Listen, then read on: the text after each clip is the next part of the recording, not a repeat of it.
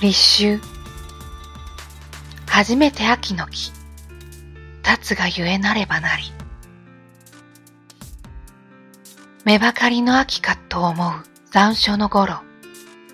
昨日とは違う風にハッとすることがあります。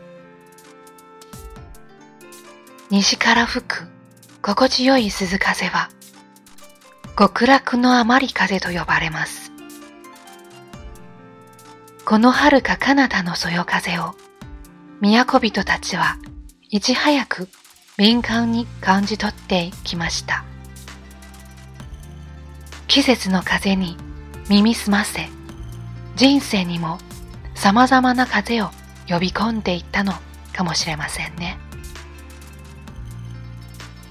京都では先祖の霊をお将来さんと呼び、お盆になると丁重にもてなします。お将来さんをお迎えする六道参り。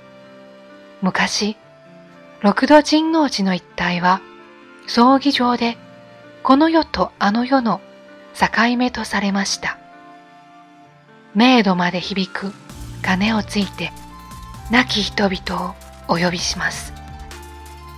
千年の都には先人たちの心に通じる場所がちゃんと残されているんですね。お将来さんを見送れば、街はにわかに秋めきます。京都には24の季節があります。